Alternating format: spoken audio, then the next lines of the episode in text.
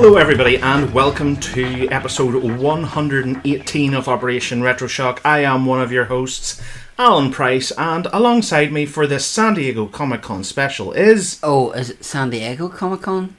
Why? Sorry. What did you think it was? Um, I did one for San Diego, but I did one for 2017 because you said we are going back in time. Oh, You literally just you literally just said that. So um, I don't know what we're going to do. Uh, I really don't. But we do know more than our future selves will know in episode 119. Um, if you say so, okay.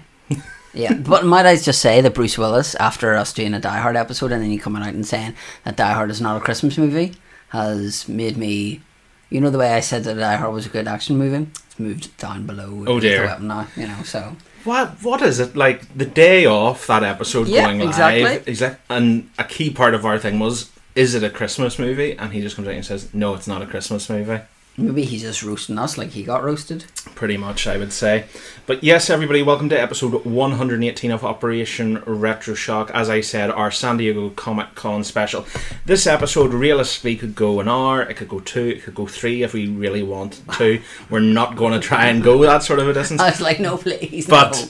Knowing us, anything can happen. Before we get stuck into our San Diego Comic Con discussions, though, uh, if you want to get in touch with the show, throw us any ideas you have for uh, future episodes, be those movies, TV shows, video games, all that sort of lovely stuff, or future news episodes, you can get in touch at RetroShock Pod on Twitter, Operation RetroShock on Facebook.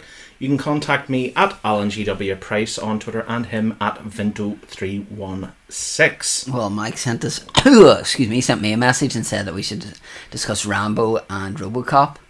Um, I'd be up for doing RoboCop because I've never seen Rambo.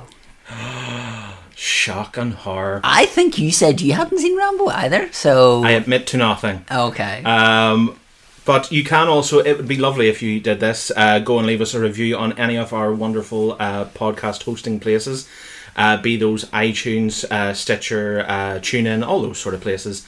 And if you sent us a wee screenshot of it as well, we'll give you a shout out sometime in the future. But enough with the self promotion and getting us in touch with you, sort of thing. Uh, we'll dive straight in and uh, talk about our first topics. Now, the first few topics we're going to talk about here today uh, are stuff that came out pre San Diego Comic Con, but they're close enough that I felt we kind of have to talk about they were them. San Diego Comic Con worthy news items. talk Exactly. And uh, a lot of the stuff contained within them was being discussed well into the San, San Diego Comic Con weekend. And the first topic on our rundown today is the Joaquin Phoenix Joker movie, Chris.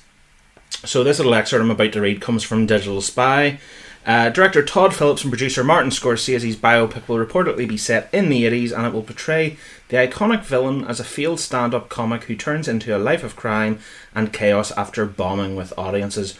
Warner Bros. official announcement of the project added a few more details describing the Joker origin story as an exploration of a man disregarded by society that is not only a gritty character study but also a broader cautionary tale. Sounds a bit to me like getting a bit of inspiration from the Killing Joke. Yeah, um, I think that, and then I can't remember if there was a part in Gotham where you kind of saw the Joker's back in the the Joker back in the day, and he him trying to be a stand up comedian. I also read reports somewhere that Robert De Niro apparently is meant to be cast as maybe Thomas Wayne in this movie. Um, whether it's a case of Thomas Wayne may be a big protagonist in this, and then hence you know like the Wayne and Joker kind of um, run-ins there, but. I, I'm interested to see where it goes, especially if Scorsese's involved in it, because you know, like he's known for making good movies, but it just seems to be uh, at the minute we're getting weird movies from DC, with one of which we'll talk about later on. But they have so much more, you know. Like I would have loved like a Green Lantern movie or somebody else that is more richer in the DC lore. Not that Joker's not, but we've already had the Joker several times, and we had him in Suicide Squad as well. Yeah. So how much Joker is, you know, like even a Harley Quinn one would probably been, I think, more of a bigger hit than this would have been. Um, I, I get where you're coming from. Now, this movie does absolutely interest me, and the fact that you're getting an actor the caliber of Joaquin Phoenix going to portray the role, and hearing what he's been saying because this is the thing about this movie. It's very odd. People are usually fairly candid and reserved this early in a film's development, Mm-hmm. but the folks involved have been very open with you know their feelings towards the movie and what they want from the movie. And Joaquin Phoenix has you know said he's really interested to get involved in the character and I think the key thing that actually interested him about it was he never he said number one I never thought it would be the Joker. He says I've always wanted to do this sort of a character study. He says of potentially like a DC villain. Yeah. He says, but I never thought they would go with the Joker. You know, with the Joker, he says he thought it would be sort of someone a bit more down the totem pole. Yeah. So they would. Um, so he was pleasantly surprised to get the Joker, but he likes the fact that it's going to be a smaller budget film Okay. because I think there's talks of it maybe being in around forty to fifty million dollars, which is small change nowadays Yeah. when it comes to movies. So it's going to be a very much you know boots on the ground sort of movie. It isn't probably going to be overly fantastical. You'll probably get a quite more practical effects and those sort of things. Um, but I think what you say is kind of the big issue here at the moment is the fact that we've kind of going to be having two Jokers going parallel here. Yeah. So you're going to have Joaquin Phoenix's Joker, and then you're going to have the Jared Leto Joker, which supposedly isn't going away anytime soon. If a Joker appears down the line in, as you mentioned, a Harley Quinn movie or Birds of Prey or whatever, Yeah. it's going to be Jared Leto. So, kind of comic book fans like ourselves would be able to differentiate that. But Joe Blogs on the street, who's kind of maybe either getting dragged along or kind of just showing an interest maybe because of Joaquin Phoenix, Yeah. might go, well, where's this one I heard about with Jared Leto and stuff like that? So it it's going to be DC's going to need to be a bit careful how they tread about this and promote this sort of thing. Um, but it's going to be October fourth next year, so Okay. it's 2019. So they're going to have to probably get going reasonably It's- quickly. Yeah, especially if I, could imagine this being something in almost like a, a Godfather kind of style, you know, like that. It's going to be. Very, like you know, just in around that. Speaking of the Joker, um, I did have something from a place in space to do with San Diego Comic Con news, which is an upcoming series called The Batman Who Laughs by Scott Snyder and. I can't say their name. It's like J O C L. The Batman Who Laughs is coming back, and he's got a bigger plan, and he's bringing a new Dark Knight with him, another evil version of Bruce, a version of Batman where Bruce kills Joe Chill with his own gun the night his parents were killed. A Punisher he isn't broke, scheduled for November. This is a story Snyder's been eager to write, featuring two of his favourite characters. The six issue miniseries pits Batman against a culmination of all his fears from the Dark Knight, an evil amalgamation of himself and his greatest nemesis, the Joker. So it's just whenever you were saying about the Joker there, I was like, oh, well, this ties in nicely to that. Um, because with the likes of Scott Snyder, he's like a you know like he I think he's worked with you know like uh, uh, obviously some big projects to do with DC, and he's like the way that Dan Slott and um, other writers like Jason Aaron at the minute who are well known for Marvel. He and the likes of Scott Snyder and what's his uh, Grant Morrison are known quite well for DC. So I'm interested to see what that is, especially if it's only six issues, mm-hmm. because you find that with a lot of these issues they come out really close together. Like some of them are bi-weekly, some of them are monthly. So if you're doing bi-weekly and it runs for say 14 issues you're just that's a lot of change. Whereas the likes of this, it's only six issues. So, and mm-hmm. if he's eager to write it, and Yeah. it comes out in November, this may be a taster for people. Then, near enough a year later, then to go with the Yeah. the Joker. But I just wanted to pitch that in there too. grand. So there's plenty of Joker on the horizon anyway. Moving on then from IO9, uh, this is probably one of the biggest pieces of news that's kind of happened over the last week or so, uh, especially in the video game uh, community, and that is the Uncharted fan film that came out, uh, directed by Allan Ungar, starring Nathan Fillion as Nathan Drake and Stephen Lang as uh, Sully. Uh, so this is a quick little excerpt from an interview uh, with Allan Ungar, and he said, "I had already carved out a storyline, a treatment, and I had my own ideas of what this fan film would be," said Ungar, who was al- who also co-wrote the film. Uh, but when I met with Nathan, I said very candidly, "Look, we don't know each other. I know we just met, but I'm ju- not going to proceed with this if you're not even interested, because there's absolutely no point. It would be futile. It would defeat the entire purpose." Fillion then also said, I've been waiting for, and I think we have all been waiting for, the next Indiana Jones, and it's Nathan Drake. And I like, I, like Alan, like other fans, we're tired of waiting. We want to see something, give us something. And we know the movie has been in talks for ages, but we haven't seen anything yet. And we just wanted to do something, and the timing was perfect. You know what this reminds me of? This reminds me of that in inverted commas leaked Deadpool footage with them in Yeah. the back of the car, and that came out, and then everyone went, "Oh my god, we need a movie of that." Is this their way of saying, "Listen, you guys are saying that you can't do a film or whatever," and you know because why? But the thing that uh, hits me about that is whenever he's talking to Fillion, and then he says like, "I don't want to proceed without you doing this; it'd be futile." You wouldn't certainly do that with like a two, three minute video. No. I think this is something that he would say, like, listen, this is what we have. This is almost like their resume.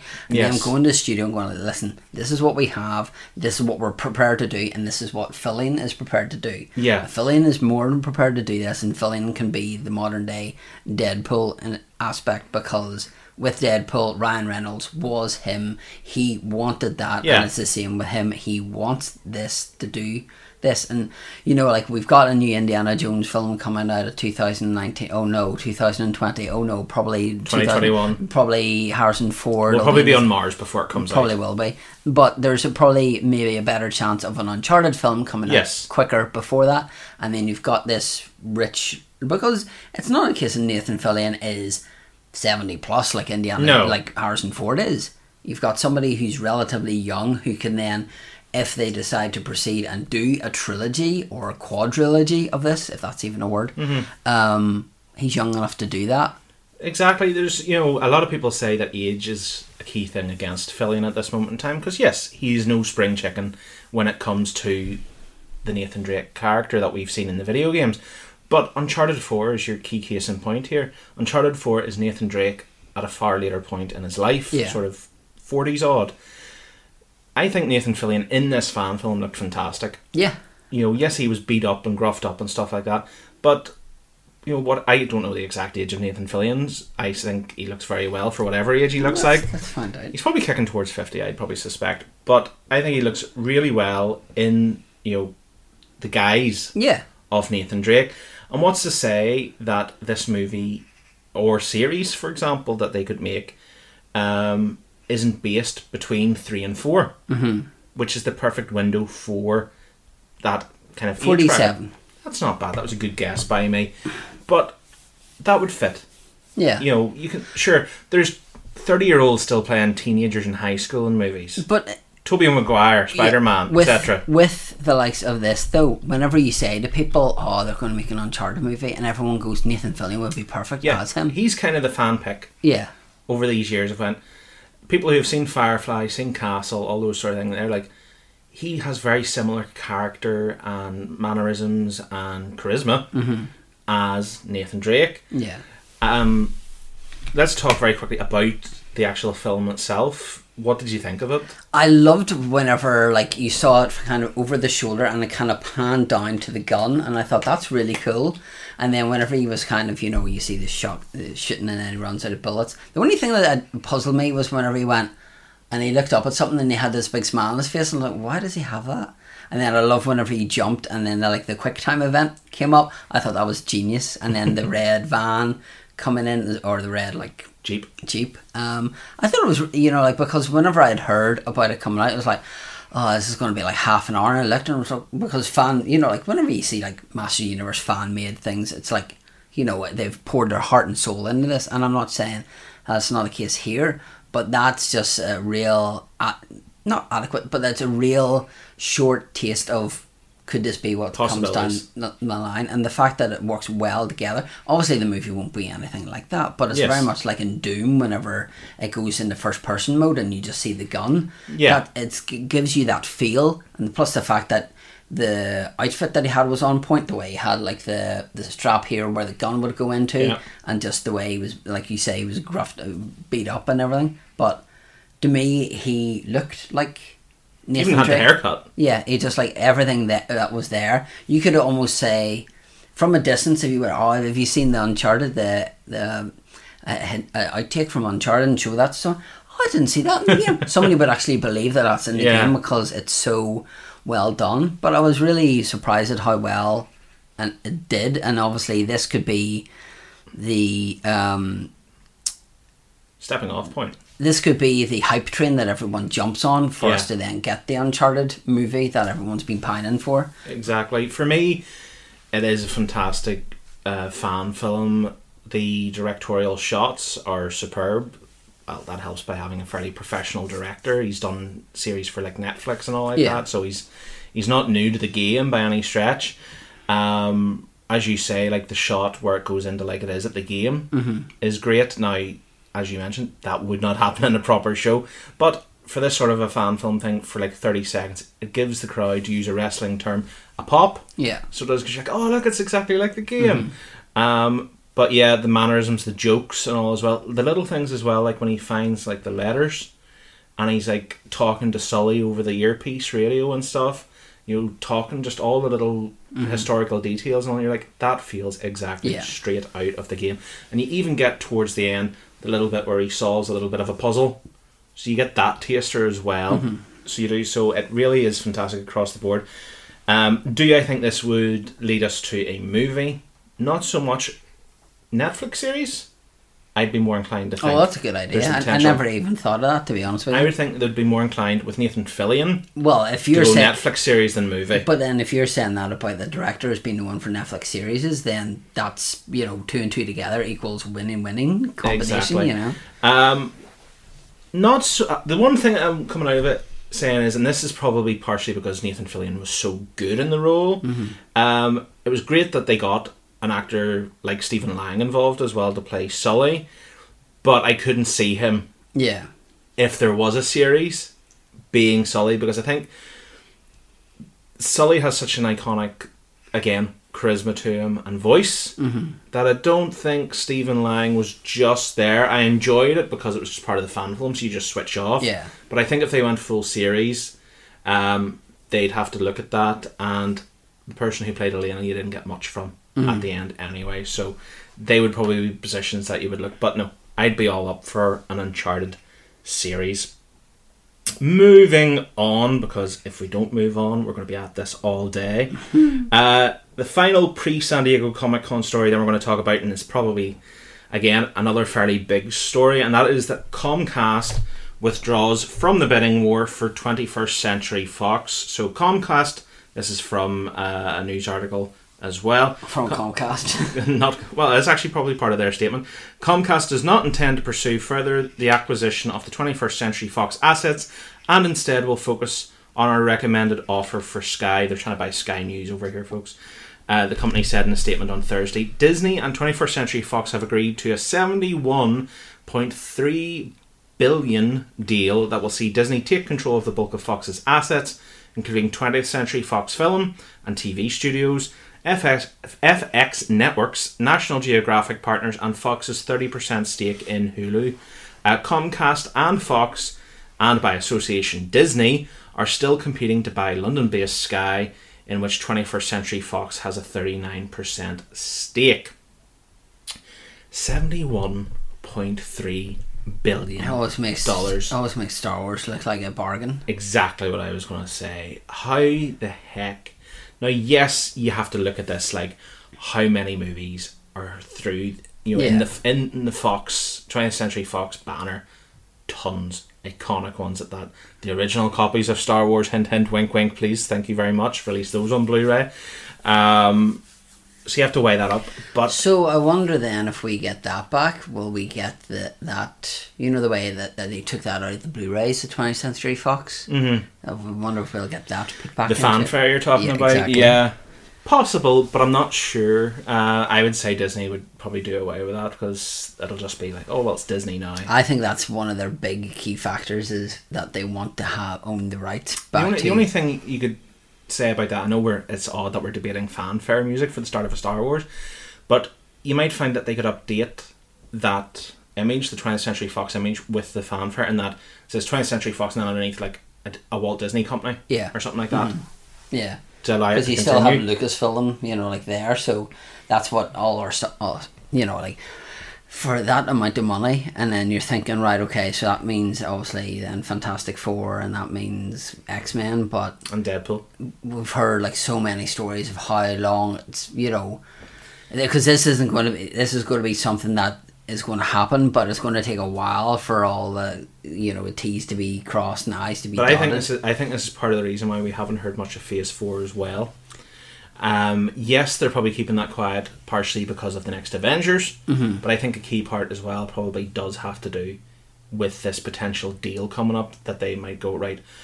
Well, we want to get the ball rolling for the X Men in our universe Yeah. in the MCU, so That could we'll be- push that back a wee bit and slip an X Men that could be here. as as well why that x-men that horror x-men which uh, title i can't remember was meant to come out this year and then it got pushed back to like march of New next year Yeah, that one, the one that has Maisie Williams, I think. Williams, yeah. Um, that there, and then obviously there's the Gambit movie, which has been stuck in production hell for And then the Phoenix. X Men movie as yeah, well. So then you have back. you have that. So I think this is why because they maybe pushed it back for this to happen, and then this these, reshoots. the either reshoots or whether these are going to come out and then these are going to lead into other X Men slash Avengers kind of times. Yeah. Because with the likes of say Hulk, who can't star in his own movie, you could put Hulk with the X Men, you know, or you could put Hulk in Deadpool or something like that, you know. So there's so many possibilities, but it's something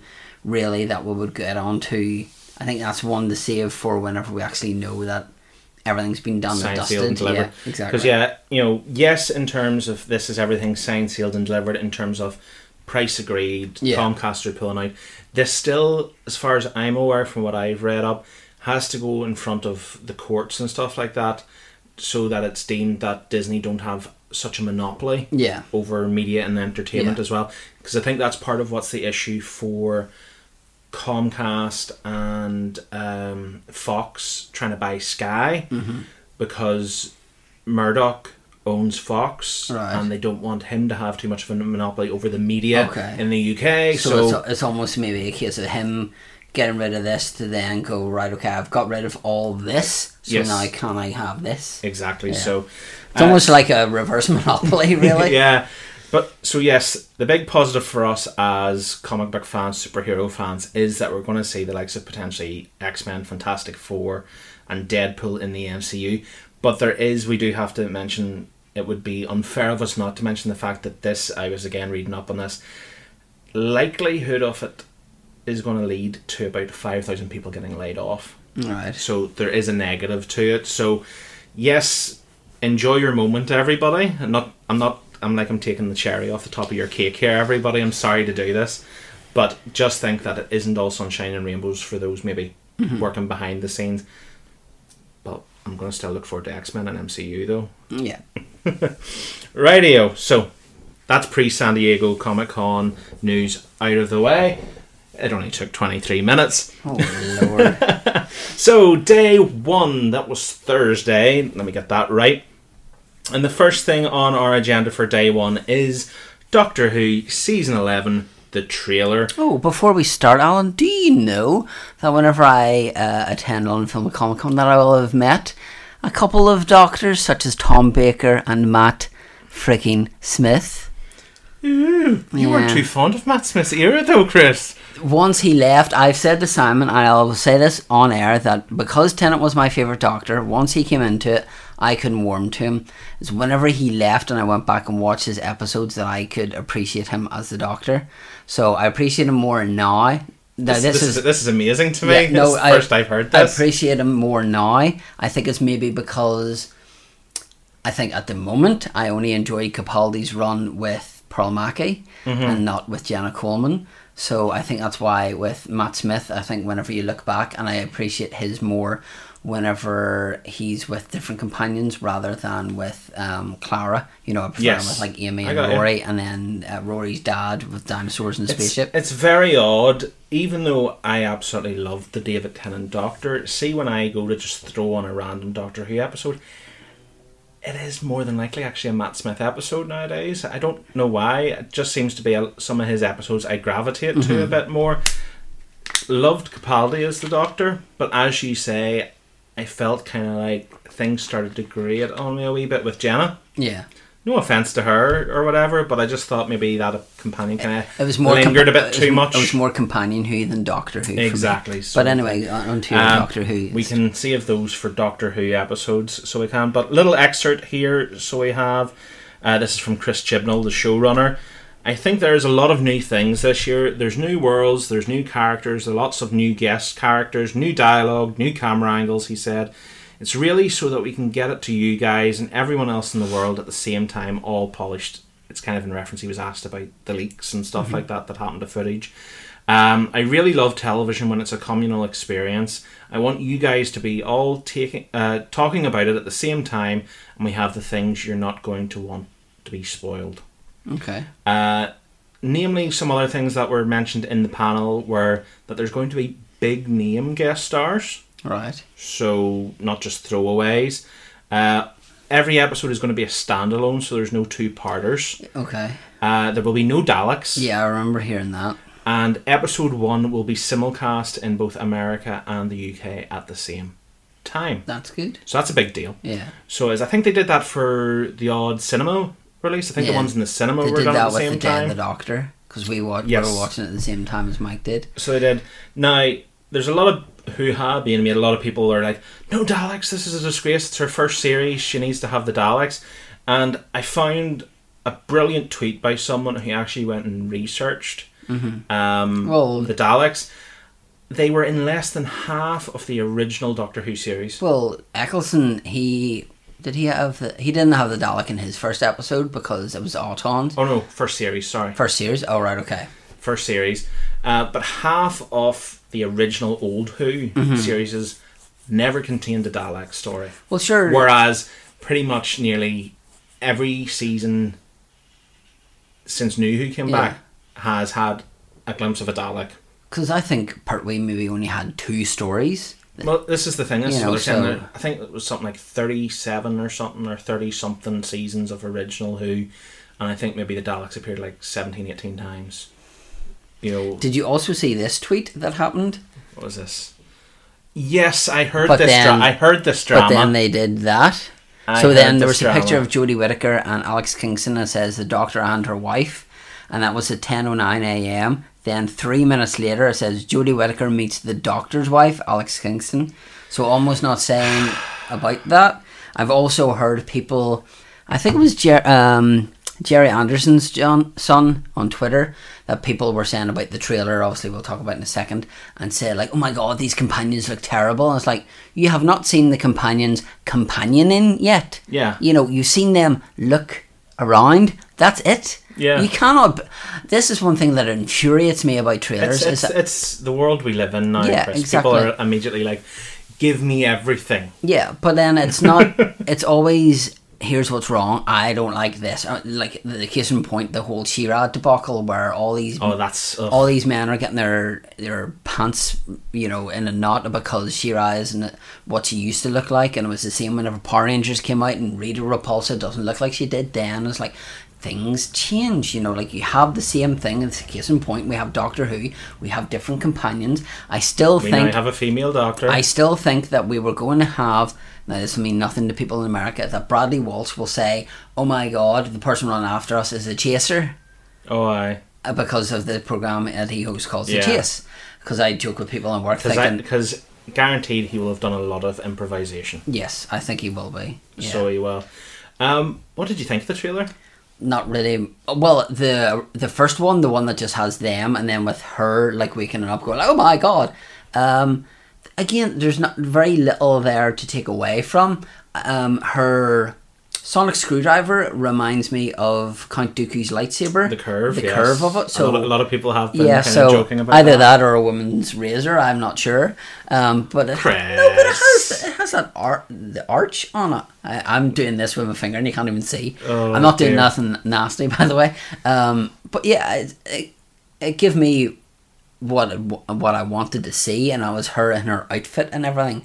Which and I, I think have, looks a lot better in I think motion. I think she looks the part. I also liked whenever she gate crossed uh, Ashley Eckstein's her universe Yeah, that was fashion cool. show, and then she Properly- came out and then took all that, and everyone was standing up, you know, applauding her, and it's just. um, it's nice to see. I think some kids don't get it because they're used to the doctor always being a man, Mm-hmm. and now they're going to get a, female, and it's good for. You know, like for girls and women that they not that they didn't have anyone to cosplay as, but they've got a heroine to look up to. Yeah. you know, and there's few and far between in TV. There's obviously like a Wonder Woman, and you've got like Black Widow, who hopefully will get her new movie soon. But since it is it is still uh, lopsided. Yeah, it is. It's lopsided very much, but it's nice to see that she's embracing this and she seems to be very happy. You know, Jodie Whittaker Yes. seems to be happy with the fandom. she definitely seems to have been one of the individuals or one of the things that has kind of stole the show yeah, at Comic Con just by all the different things she was doing, as you mentioned, the her universe stuff, um, and her enthusiasm. Again, she has really embraced it and just went for it here at Comic Con.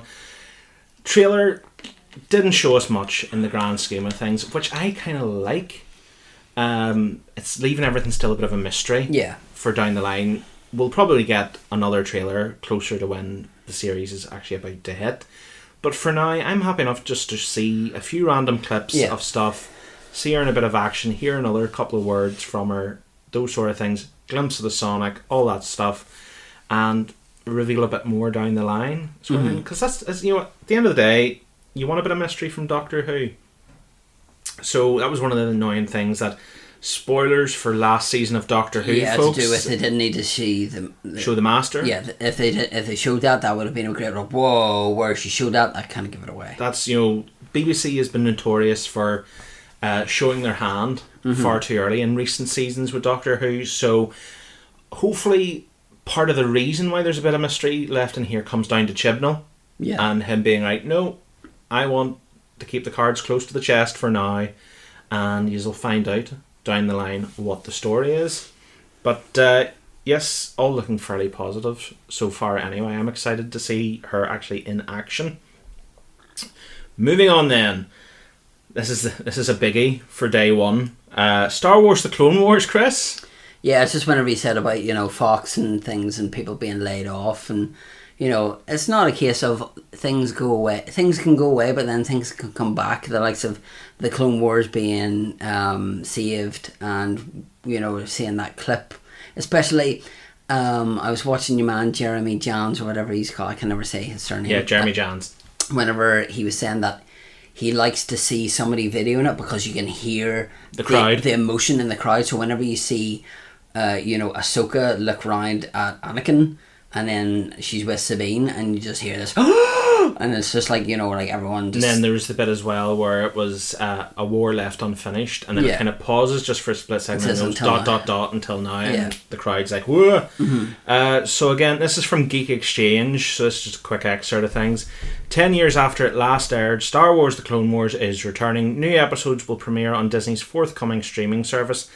Disney getting their oar in then with uh, their streaming ha- services. They already have it. Disney Life, Exactly. five a month. Uh, Lucasfilm animation chief Dave Filoni announced the news during the show's 10th anniversary panel at San Diego Comic Con today. The trailer for the new season dropped showing Anakin, Obi Wan, uh, Rex, and Ahsoka Tano, amongst others. Uh, Dave Filoni said to the crowd, It's an anniversary, it's 10 years, and you guys deserve something for being so great. A present, if you will. We got together and thought, if there was one thing we could give you, what would it be? And what would that be is another 12 episodes in 2019 of The Clone Wars. I really hope that this, whenever this ends, whenever the Clone Wars ends, it ends with Anakin and Obi Wan saying, "Right, we need to go and Have to go get Palpatine. we have to go get the chancellor, Yeah. you know, because Grievous has him, and then that's Yeah. how it ends. It's just them going across and Properly, see- yeah, boom. yeah. That's Definitive you, you want this to be like the, almost the, the Rogue One to A New Hope. You want it to be that. So whenever you finish watching that episode, you can then put on Revenge of the Sith, and away you go. You Yeah. know, but um, it- it's great to see because.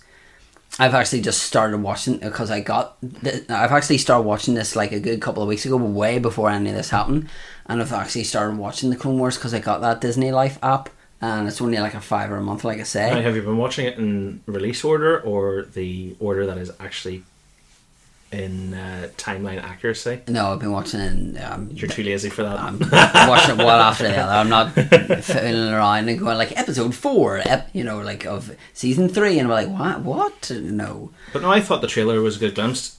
Again, you didn't see crazy amount, but it was just It was just enough. it was just perfect. It was You enough for you just to go, whoa. You got you got to see the new graphics. Mm-hmm. Stays in the original style, of course, to Clone Wars, but of course technology's progressed, so it's a Yeah. wee bit crisper, wee bit cleaner. Uh, the models have been updated, so Yeah. we're definitely in that territory now where the models of Anakin, especially, are very much bang on Revenge Yeah, of the Sith. exactly. So they are. Ahsoka's again a bit older. You can see in her shot she started to have the kind of the head. Uh, kind of was it? Not gonna call it like a not like a tiara thing, Yeah, like like, her like thing on the top of yeah. her head, not her head tails. Um, the kind of like little metal thing that you see again she has in Rebels when she's a bit older. Um, so she's progressed in time here. But this was this story. The sea, it's going to be based around the siege of Mandalore, and funny enough, again, Darth Maul, um, a very popular individual at this moment in Star Wars. Um, but um, it's going to be around the siege of Mandalore with him. But it's twelve episodes. I don't see them dedicating twelve episodes to like one thing. I could see them doing like Siege of Mandalore for three or four episodes, and then Yeah. something else for another three or four episodes, and then that final three There's or nothing. four. There's nothing to say that this is a thirty-minute show, so this could be an hour each episode Mm-hmm. or something like that. Because I find that with certain episodes, Rebels, whenever it was winding down, it seemed to be that the last season they spent too much time on doing uh, pointless storylines, and they could have. You could have spent so much yeah, more yeah. money, more time with that. So I really hope that you know, like we don't have an episode dedicated to R two trying to find like his missing sister or something silly like that. You know, but you know what I mean. Yeah, There's I like get it, I get episodes dedicated to Chopper and you know that kind of thing. But um, no, it'll be interesting to see where it goes and.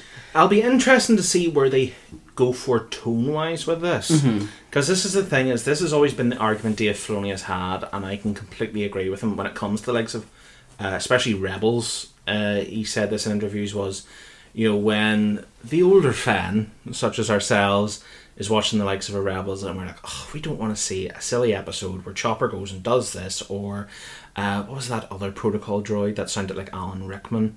Um, Oh, I know. I you know who I what mean? Yeah. But like he's floating through space singing with like these space things flying around him, and you're like, what is this? You know, give us Star Wars, serious Star Wars and stuff. The show, Rebels especially, and Clone Wars when it first came out, was primarily based towards kids. yeah. So it's not to say that Clone Wars and Rebels haven't had their darker episodes, but they were specifically designed for kids. Now that Clone Wars is coming back here at a stage that the target audience that this would have been directed at Mm-hmm. is now probably, you would say, kicking towards 18, probably. Yeah, because it's the ten year anniversary of it. Yeah, so Sort of thing. So yeah. anywhere between 18 and early 20s for the original Mm-hmm. audience of this show. Do they maybe shift up the tone, make it a bit more serious, or do they still try and keep it on a broad spectrum so that anybody can kind of watch it? Well, I think it'll probably be a case of they'll probably. I think the tailor end of it because Anakin will lean more heavily towards the dark side here. I think that's what they'll probably go for. I think. I think they always seem to have the right balance. You know, is that maybe they'll do one episode that'll be mainly for kids, and then they'll do one episode that'll give us what we want, which will maybe be, you know, we'll maybe see Ahsoka and Darth Maul face off or mm. something like that, or whether we'll see something that we we maybe not have expected. You know, whether we'll see Lando talking to Obi Wan, or whether we'll see some other things. But there's so much stuff to do, you know, and that's that's the the key thing here is that they've got twelve episodes for this to wind round this season, and as good as it is that they have it, it'll please some people, but it'll not please a lot of people, and they'll no matter what they do, there'll be a set of fans who'll not be happy with how it ends. But But no, I'm excited for it, and it's again, it's one of those things that will nail on people subscribing to this Yeah, exactly. streaming service Yeah. for Disney. And you never know, it could surprise us, and whether they definitively end it or not, you could get other new animations sneaking in there on the streaming service. Of course, Filoni's doing the new series Resistance, but I think that's going to be a general channel based Yeah. show. Um, but the streaming service gives them plenty of freedom to just continuously do little offshoots because he might have a bit more freedom with the Clone Wars here as well to do things a wee bit more older Yeah, if he wants because it's not on terrestrial TV or anything. So But yep, cool. Moving on, something we're not going to dwell on too long here, but there are more TV shows coming into. I'm not going to say the CW verse. One is CW, um, but they're both under the uh, banner of Berlanti, so the guy who is heavily involved with the CW verse. Uh, that is Batwoman and Stargirl. Stargirl is going to be, funnily enough, on DC's streaming service. Um, no word as yet. It was just pretty much announced. No word if the actress who portrayed her in Legends is going to be coming back to portray her in this, or if it's going to be based completely in a different universe or whatever. Um, the Batwoman one is she's going to, of course, uh, debut in the December crossover for the upcoming That's seasons a- of the CW verse. that's a nice way for them to introduce that character. But it was kind of we mentioned it when she kind of first was brought up as being in the crossover a few months ago when we Mm-hmm. were doing the news on it. That there's a good chance this is the set of a future show, and lo and behold, it Yeah. has been announced that she's getting her own show uh, on CW. No word that it's going to be this year, so I'd expect it for the future seasons slate, so not uh, this upcoming fall, but the following fall. okay. Um, or they could surprise us and make Batwoman series happen over the summer months Mm-hmm. to kind of plug the hole. While you're talking about DC, I was want to bring up this other comic book related one to do with the Green Lantern, uh, upcoming story by Grant Morrison and Liam Sharp. Grant Morrison is returning to DC Universe. The acclaimed writer is poised to make his long-awaited return in a big way, teaming with artist Liam Sharp to launch the Green Lantern, a new series designed to explore the titular's hero's role as a space cop in inverted commas. But while you might be forgiven if you expect Morrison and Sharp to drop Hal Jordan neck deep in the sort of massive grand storylines, space, space exploration and alien cultures tend to lend themselves to. The creative team claims their new series will actually be more modest in scale. I shared this with our good friend Mike Lacey, who's a massive Green Lantern fan. Yes. Uh, he didn't know about this and said that he's very excited about this. I have read some Green Lantern stories, and it's something that with these two, if it's like more modest in scale, it'll not be. Sometimes I find that some comic books will be very. They'll go far too far, and Yes. you're like, it kind of loses you, and then you're like, okay, well, uh, let's just rein that in. And then- back a bit. Yeah, just that. So if it's more modest in scale, then I'll be willing to give that one a go. And see. Awesome. Uh, one wee final thing, actually, I almost forgot to say uh, about the Batwoman TV show is they have come out and said they will be actively seeking a lesbian actress to portray the character because, of course, it is a lesbian character Okay. in the comics as well. So it's nice to see that they're actively going in that direction. Mm-hmm. So they are to actually match up the character with you know Yeah. their feelings and again some representation for the LGBTQ community. Uh, again, something that we will touch upon later on when it comes Supergirl. to Supergirl. yeah, that was funny. I was just thinking that See, myself. you knew the crack. You knew the crack. Um, but moving on to a show that very much it's fair to say that you and I enjoy, Yep. and that is the Toys That Made Us season three. So this is from Geek Exchange. Chris says he has juicy gossip here for me, so um, we'll get to that in just a second.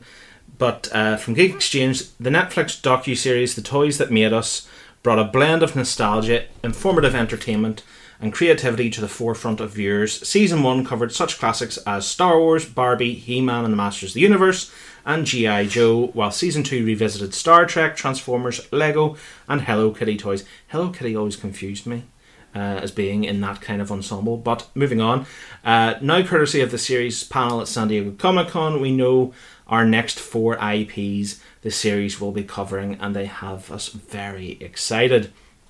One of which we mentioned on our recent Teenage Mutant Ninja Turtles episode should be involved, and it is going to be on the list here. And it is because James E. Talk wrote, This is why I was in Los Angeles back in May. Once again, I'm honoured to be a part of the toys that made us. This time, the talented folks working on the show had me wax lyrical about Ninja slash Heroes Turtles. Expect season 3 later this year. So he will be part of it very much like he was The for the He-Man. He Man one. And I can imagine that he will probably be the same if and when they talk about Ghostbusters because he's a big part to do with the real Ghostbusters kind of. Um, cartoon, like the documentary side of that. On remember, you can get like the big firehouse. Yes. he did like a lot of work Awesome. on that, so he did. So yes, Teenage Mutant Ninja Turtles is on there. It had to be involved sooner rather than later, so it's good to see it being sooner. Uh, but also, uh, we've got Power Rangers, which is cool for me. Also, this is really a season that three out of the four really hits for me. Um, obviously, My Little Pony's included in that. Uh, well, that hits it right in the head for me, so it does. But yes, the four are Power Rangers, My Little Pony, Wrestling, and Teenage Mutant Ninja Turtles. See, to be honest, that's a fairly strong season Yeah. across the board for uh, toy properties. Apart from like, there's three out of the four there I'd watch, with uh, the rest of one just I wouldn't watch. You know, I watch My Little Pony course, instead. absolutely. But you know, like with all the seasons, there's been like Barbie or something like that. You're kind of like, okay, well, I don't want to watch that kind of thing. Um, speaking of TV shows, uh, be prepared and Walking Dead to say goodbye to Rick Grimes. Andrew Lincoln is uh, confirmed speculation he's exiting the massively popular zombie drama. CNN reported.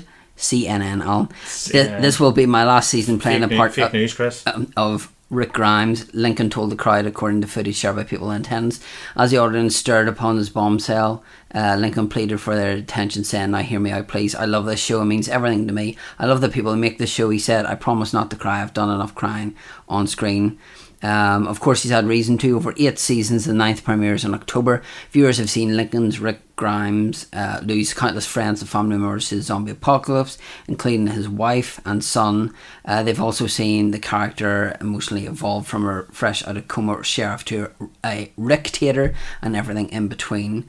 Um, this is going to be very different. I watched the trailer of this. Not that I have any interest in the show, especially now that the lead character is basically, basically going. Yeah. Um, the comics seem to. Um, th- th- this seems to be going a certain way that the comics have went. Obviously, they ha- haven't killed off Rick Grimes in the comics Yeah. because he's still there, but with certain aspects, especially what happens to Negan and certain other things, that the comic seems to be where they're getting the main crux of that. But last season of Walking Dead bored me to tears, and I think that it's something that he should have left a while ago. Yeah. I think it really hit its stride. Maybe whenever the last episode, whenever you didn't know who Negan was going to kill, and then with the the start the start of that season, I think I was season eight, and then the last episode were good, and everything in between was garbage, in my opinion. Some people may have said that, some people may have not got into the show, or some people like myself would prefer reading the comics. I've actually stopped getting the comics now because I'm just finding that the stories aren't there. Gripping you? know, like uh, whenever you've had like near enough 200 issues of a comic, it's k- kind of hard to keep the the thing going, especially whenever you have a TV show going concurrently with that as well, in my opinion. But um, just the fact that I'm paying four quid a month to go, oh right, okay, yeah, okay, all right, and then just put it away, and then that's it. So. Um, Do you think this could be the I think start this- of the swan song for Walking Dead? apparently from what I heard that your woman who plays Michonne who was in Black Panther I can't remember her name she said that this is very oh, ah, yes, the Okoye. yeah she she is uh, she says that this is a very female driven show you know a female very female driven show this season Mm-hmm. um, but I can see once he leaves that Daryl will step up then That's Norman Um, Reedus, isn't it? Yes. Uh, so I don't know what they'll do because this is kind of like you having a big TV show and then you're losing your main character and then It's everyone else is. almost, it's almost, it's a, an odd comparison to make, um, because there's certain things that are different here. But it's almost like Walking Dead's Doctor Who moment, as in the kind of key lead character actor is moving on. Mm-hmm. Yeah. So this is going to be the test now to see if it maybe gets rejuvenated and gets a new life and keeps going, or whether it's going to. I think it's one. Of those, and- I think it's one of those things that they've lost a lot of viewership, and then last season's was the lowest rating one.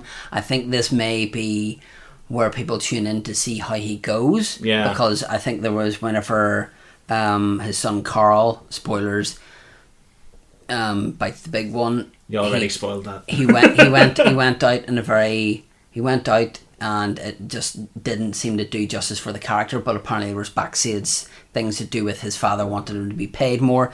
They didn't seem deem it necessary, so it was just like right, well, just kill him off then, and that's what they did. So Ruthless. yeah, ruthless. Um, but like I say, I've lost interest. A lot of other people I know have lost interest in it, and I think it is something that very much like the Big Bang Theory. It's something that you can only do so long, and then people will get get Yeah. tired of it. You know. But, I got you. Okay, doke. Sticking with TV, uh, this is something we'll probably come back to and talk in a bit more depth later on. Um, but this came out on day one of Comic Con, so this is why it's at this position in our rundown, and that is that Sam Witwer, hence why I said Darth Maul is a very popular individual at this moment, uh, joins Supergirl as Agent Liberty. Uh, EW reports that Witwer will portray the character as a villainous and Right, terrifying okay. founder uh, of the Children of Liberty hate group, which supports human first world order. This will prove to be a problem for Supergirl and the DEO, who are pro alien integration. so this is obviously to do with the suit that's and the S on it. Yes. Right. Okay. Now I understand because I was like, "What's this?" I thought was like, "All right, have they upgraded?" vid- You know, um, Olsen's suit. You know, Yes. what's his name in that?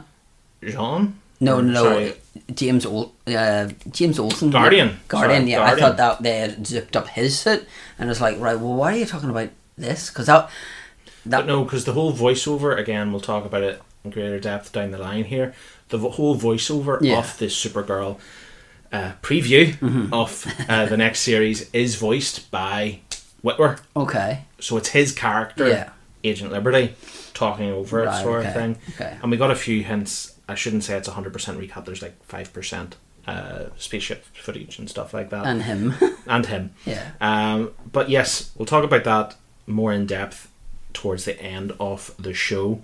Uh, Iron Fist Season 2 I've Did you watch the trailer? I, ha- uh, I watched. I, I, haven't because I haven't watched season one, so okay. there was no point. Basically, the trailer was just him fighting people and then him jumping up and punching the ground, and that was it. So iron fisting then. Iron fisting. Okay, that sounds so bad. Sorry, apologies. Ch- um, children, sorry. They, they, did show this as well, which I took a photo of. If I can find it. Way to be prepared, Chris. Way to be prepared. Um, that it was like first look at Davos in Iron Fist traditional yellow mask in Iron Fist season two, which Ooh, whoopee. Don't um, like that. Iron Fist for me is my least favorite Marvel show, and once this comes out, I have zero interest in watching it because I have zero interest in the character. Because that is a season that was maybe ten or eleven episodes, and that went on ten or eleven episodes too long for me. Was it not the full thirteen? Well, whatever it was, But it was it- one of those ones that I was told um, you could basically skip the entire first half and you still wouldn't be Yep, missing anything. I, I exactly used that exact terminology to somebody in work today, and I've said if you want to see if you like the character, watch the Defenders. If you like the character, watch it. If you don't like the character, then don't watch No, it. he didn't do it for me in Defenders. Well, then there you go. There's no point in you spending, you know, 13 episodes of 45 minutes for something and watching it and going, like, that was pathetic. Like I've started watching season two of Luke Cage, but I can't get into it. At the, it's just it's not grabbing me, and that's really hurtful because Luke Cage is my favorite of the of from what, the I, from Marvel what I've heard of Luke Cage season two, whereas season one was very much, oh, really good first half. Yeah. And then it kind of tailed off Yeah. dramatically in the second half. This one I've heard is more spread out across Yeah. the season. So uh, for those that were used to the first season being very much let's go and brilliant, it might be that wee bit harder to Yeah. get the ball rolling. I with. think with Marvel TV shows, it always seems to be that there's always like a big lull somewhere at the start or the end. Yeah. You know, like with Daredevil season one was like that for me, and then season two was I'm, kind of. it's eh. odd. I'm really struggling with the Marvel Netflix shows at the minute because um, I haven't watched the first season of Luke Cage. I haven't watched the second season of Luke Cage. I haven't watched the first series of Iron Fist. I've watched all of Daredevil. I've watched Defenders. Watched the first season of Jessica Jones. Watched the first episode of season two of Jessica Jones. And I was like, not doing it for me. yeah. I so think- it's so. I do think it all comes down to the fact that there's 13 episodes. Yeah. And if these series were maybe pushed down to that sort of 8 Mhm. be a lot tighter, a lot neater, and you'd be able to kind Did of. you enjoy the story. I enjoyed it enough. But then I found once something happened, I was kind of like, mm, wasn't that like six or eight episodes? Yeah. It was like yeah. So Yeah. yeah. Case in point, really. exactly. Moving on then, and this is something I did not know was in the works at all here, and that is Rise of the Teenage Mutant Ninja Turtles. Uh, during a panel at San Diego Comic Con, Nickelodeon's Rise of the Teenage Mutant Ninja Turtles unveiled the new voice cast consisting of Omar Miller as Raph, Ben Schwartz as Leo, Josh Brener as Donnie, uh, Brandon Michael Smith as Mikey, Kat Graham as April O'Neil, and Eric Bauza as Splinter. The panel also featured co executive producers Andy Suriano and Ant Ward, and a name that will be very familiar, legendary voice director Rob Paulsen, all of whom shared what to expect in the latest incarnation of Turtles, a reinvention of the world famous franchise, another one. Uh, the panel also included a trailer for the forthcoming series, which features new supernatural ninja elements, as well as some slight shifts in personality traits and a brand new stylized animation. Thoughts? Um, it seems to be for me whenever they went, oh, how about we get the shiny ones, and then Uh-huh. they take them, and then they like it's almost like Power Ranger turtles. Yeah. To me, it's like they take that and they morph into these big, massive things. Um, I can understand why they're going this route, but for me, there was a lot going on, and it's very fast. Frantic? and I was like, my eyes were like, oh, I can't keep up with this. You know, it's I prefer my turtles, you know, either in three D or the like the Nickelodeon one. I can understand that this is done for a newer audience because they're trying to reach, you know, like obviously we had our classic turtles, then we had the newer I Nickelodeon thought, the, I thought the CG one was going well. Yeah, but then they had that like about four, three to four seasons, Mm-hmm. and then you have this one, which is kind of then to make sure that you have newer audience, and this is going to be for the younger demographic. For that toy money. Exactly, and then there'll be the toys that uh, made us, you know, like maybe talking about. Yeah. Um, but I can understand why. It's just it's not for me. Yeah. I'm not going to say anything negative about it because I've watched a two minute trailer and that's been it. I'll but probably I'll probably give the first couple of episodes a watch to see how it pans out across a few episodes because I think this actually went live like pretty much right away like in the, in the day or so following Comic Con I think the first episode's up online somewhere or something like Oh, that right. you know like they were just like here's your show enjoy Mm-hmm. um maybe others were more aware of the show coming than I was but um, I knew of it and I saw the character designs and I wasn't overly fussed on it. Yeah. So because they were all bulky and I was like, r- It's what- they're definitely they're definitely going that direction of, uh, especially when you know they're just normal and walking about. Yeah. These different shapes and sizes sort of thing. Raph's obviously a bit more of a kind of Th- this- beef, beefcake. This whereas, to me, this to me is like with Transformers, you had Beast Hunters. Hmm. So this was like Transformers as dinosaurs and things, whereas this seems to be like them as more beefed up characters. But the the voice acting for me was on point. You Yeah. know, you can tell that because with Paulsen being involved, because one of the characters sounded very very similar to him. I was like, is that Paulsen? Is he doing another Turtle show? but because he's like more behind the scenes, I really like But that. that fact. would that would give me faith to give it a try. yeah. That you know he he's in there overseeing things. So yeah, um, I'll give it a try. See what the story is. Report back. Um, moving on then for our final story of day number one as we creep towards the hour mark of the show. Oh my god. Day two won't take as long, and then three will be grand. Um, hope you're enjoying it, everybody. Thank you for listening. Uh, Wake up! uh, Spider-Man PS4 story trailer was released. Uh, this trailer revealed that Silver Sable will be a major part of the game story, tied in with Norman Osborn. We also find out that MJ is uh, being voiced and performed by Laura Bailey. Does that name ring a bell to you at all, Chris? No. Not initially. If I would say Nadine Ross from Uncharted. Oh, And okay. uh, the mystery lady Anna that's going to be in Last of Us 2. So remember the really weird kind of like hanging trailer for The Last of Us 2 that Yes, came out? yes. The lady that is on the receiving end of the hanging. Okay. That is going to be her, who's the much rumoured potential mother for Ellie in Last of Us 2. So she is the voice of MJ Okay. in this as well. So they kind of kept that for uh, Comic Con. Again, like much with a Spider-Man game, it looks pretty neat. And did you see this, the PS4 Pro that they're bringing yeah? I've heard that? there's been a lot of confusion about that as well. Kind of over the weekend that they've done not only a Pro but They've done a one regular? terabyte. Yeah, they've done a one terabyte and, and a then five hundred. I I, haven't heard that of because we only Maybe have, that's in the states only. we've only got like the codes for one terabyte and then the Pro, which comes with a headset.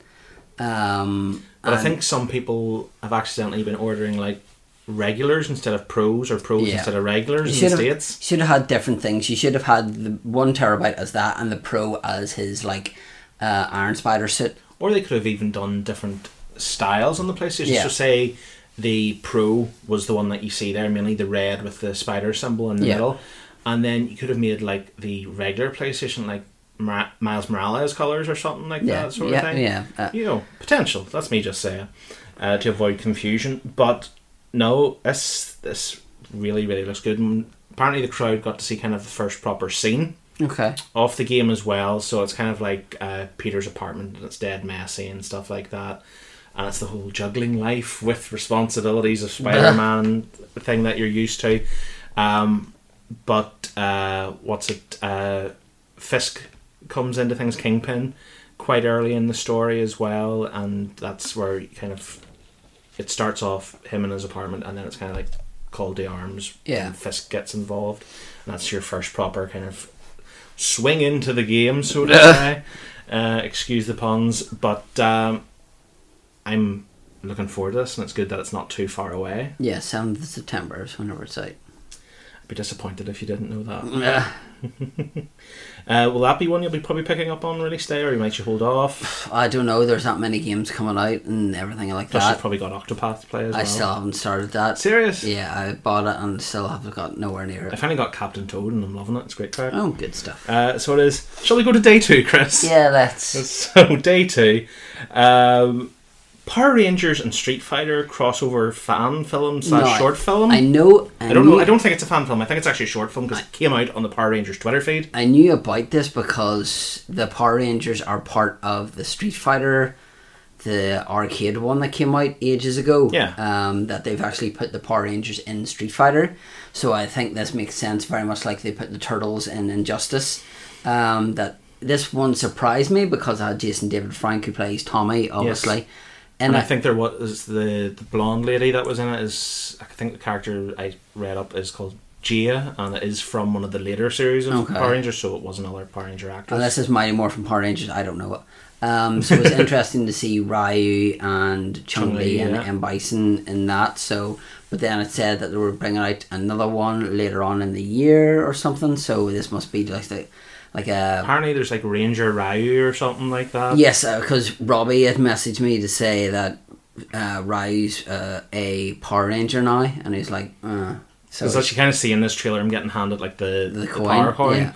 yeah. Um, but I was reading as well that other it's, is it going to rain? My goodness, uh, that's a rare thing. There's your weather update for the episode, folks. Uh-huh. yeah, you know that, Um, Mike. Weather it might be raining.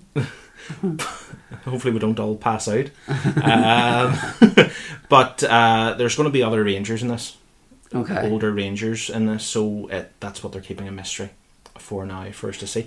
But this really kind of surprised me and took me out of left field. I didn't know there was a connection between the two know, I franchises didn't or know- anything I like knew that. of that, but I didn't know that there was this until you sent it to me and said like, "This is what we're going to talk about." So just watch the trailers, and I watched it this morning, and I was like, "Oh," and like I thought, And you right, saw like the flipping wrecked original Megazord yeah, that looked class. It was just like wow, and then obviously you could see where the command center is. That you see Ryu and Chun-Li kind of like dropped into go like, "Where are we?" And, like, and then he's, "I'm not your enemy." Does the name M Bison mean anything to you? And I was like, oh, But no, count me in for like Power Rangers fighting M Bison. You oh, know, of course, yeah. I'm completely down for that.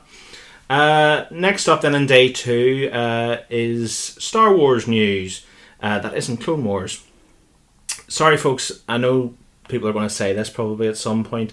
There is. We aren't going to talk about Star Trek in this episode. Uh, there was stuff for Star Trek Discovery for like the CBS All Access show and all, but certain things unfortunately had to get put on the cutting room floor for this show, or I we really would have been here for four I haven't hours. seen like the first season Plus, I knew that was going to be the case, Yeah, so, so- I was like, I've watched the to- first. I need I've to- watched the first season, thought it was all right.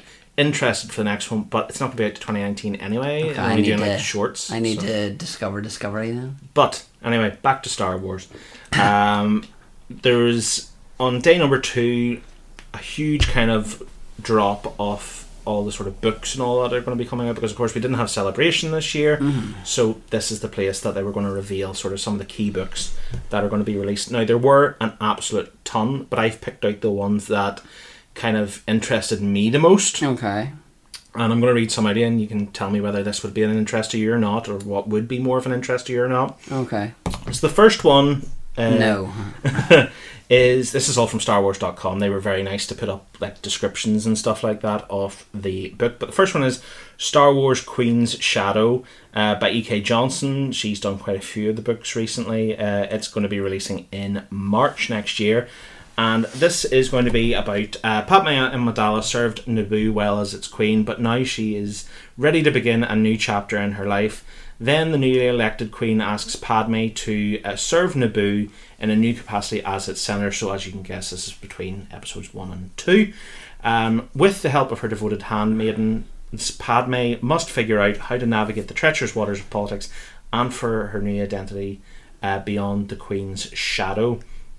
E.K. Johnston said, "It's the story of Padme changing from a queen to a senator, and the person, uh, the people right behind her, uh, such as her handmaidens." Um, I think a lot of people will be happy to see Padme get a bit more coverage. So they will. Out of them, this was one that interested me enough, but it probably won't be one I'll immediately run to. No. But the reason it interests me is because it's by E.K. Johnston. and She's had a lot of good stuff. But her people are dying, Senator. They must do something quickly.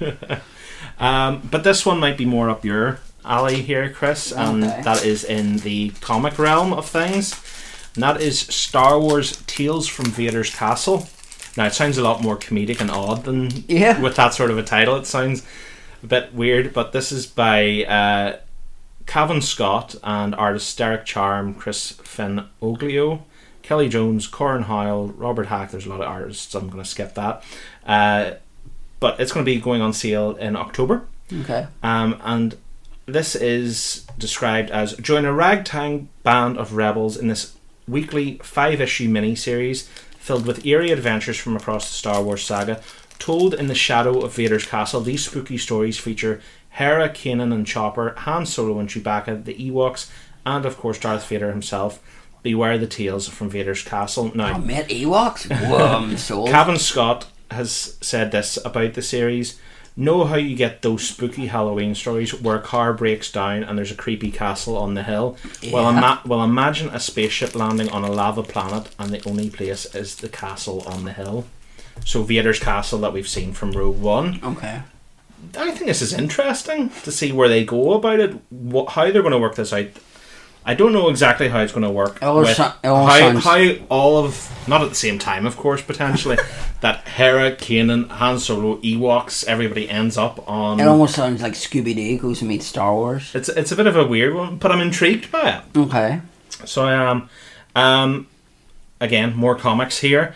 Um, Age of Republic, Age of Rebellion, and Age of Resistance. These are beginning in December of 2018. Okay, so these are all going to be crossover ones then? like- Journey bet- journey through the entire Star Wars saga with Age of Republic, Age of Rebellion, and Age of Resistance, a 30 issue maxi series chronicling the most iconic heroes and villains from across the galaxy. Nope.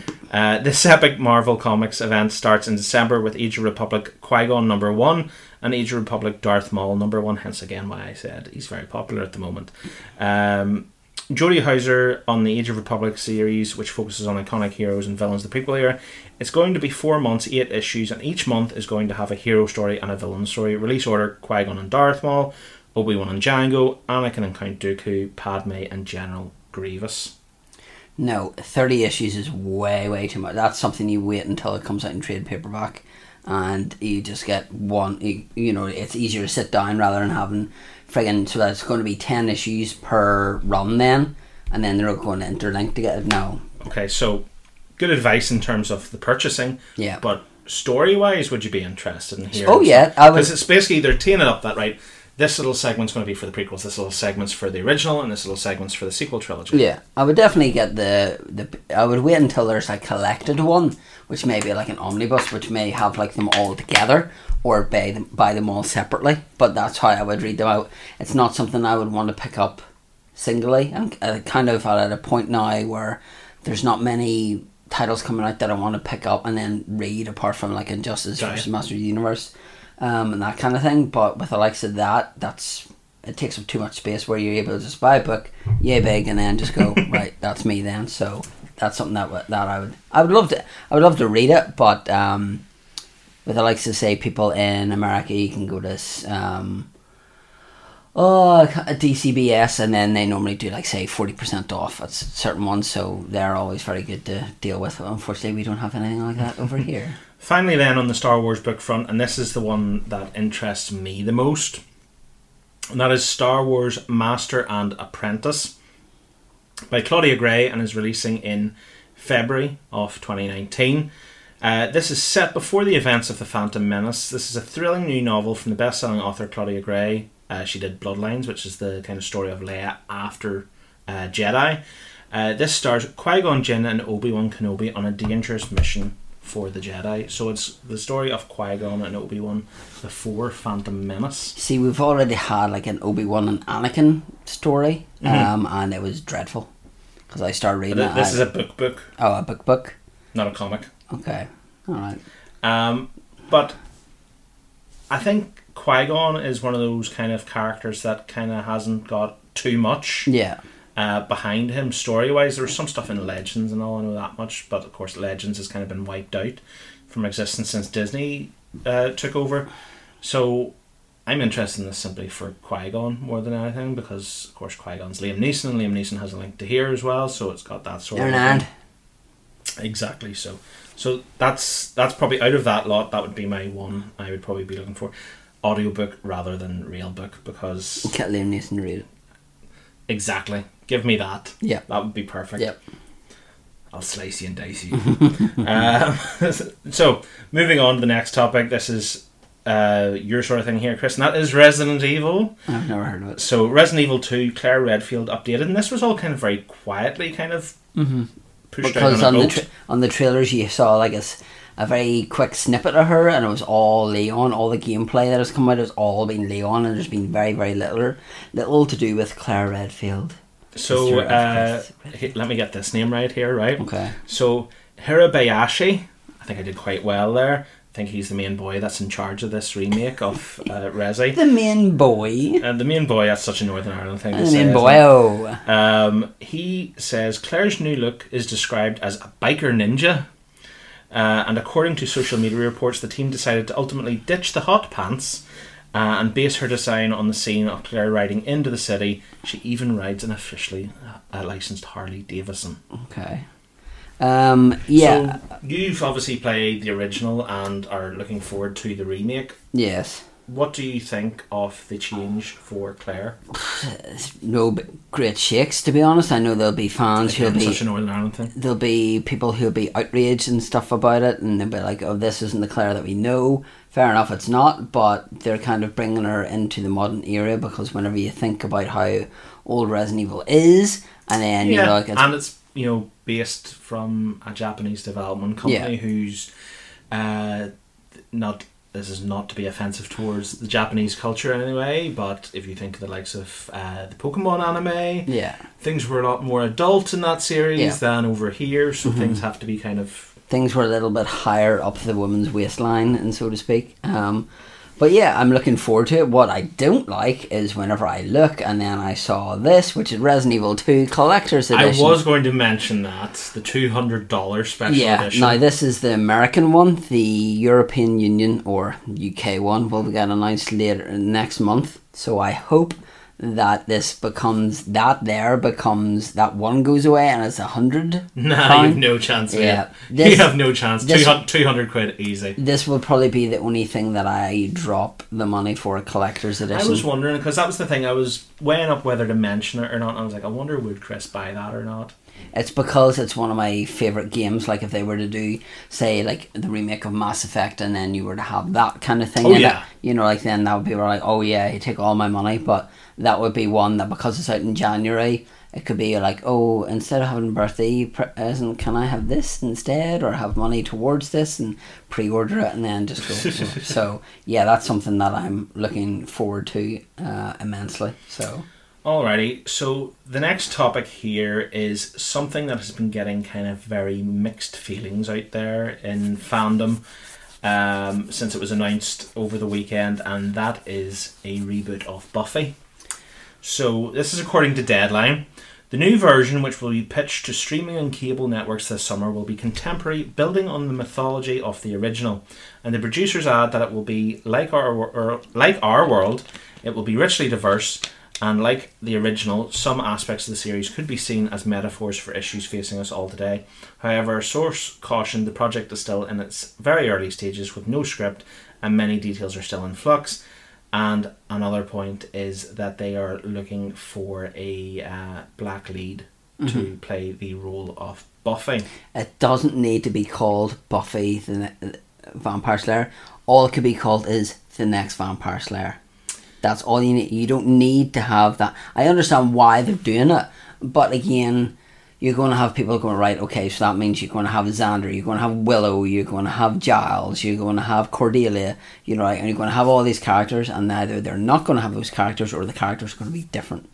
You know, because Willow is one who starts off as very, you know, dungarees, very like think Alyson Hannigan in a Mario outfit is ma- probably the best way to surmise it. And then as the series goes on, she becomes more um, comfortable in her own sexuality. She then starts going out with a woman who, spoilers, dies. She dies. She dies. and uh, then she turns, you know, like evil, and she starts she rips skin off one of the guys. Loads and of things then. yeah, so I think that's something that if you're going down this path, that you have to, again, like I've always said, you have to acknowledge what has come before you and build on that because obviously Buffy is still something that goes on in the comics now. Yes. And it's still quite popular, and then obviously you've got the likes of Angel and Faith and Spike and things Yeah. like that. So whether you have the likes of Eliza Dushku, David Boreanaz, or James Masters.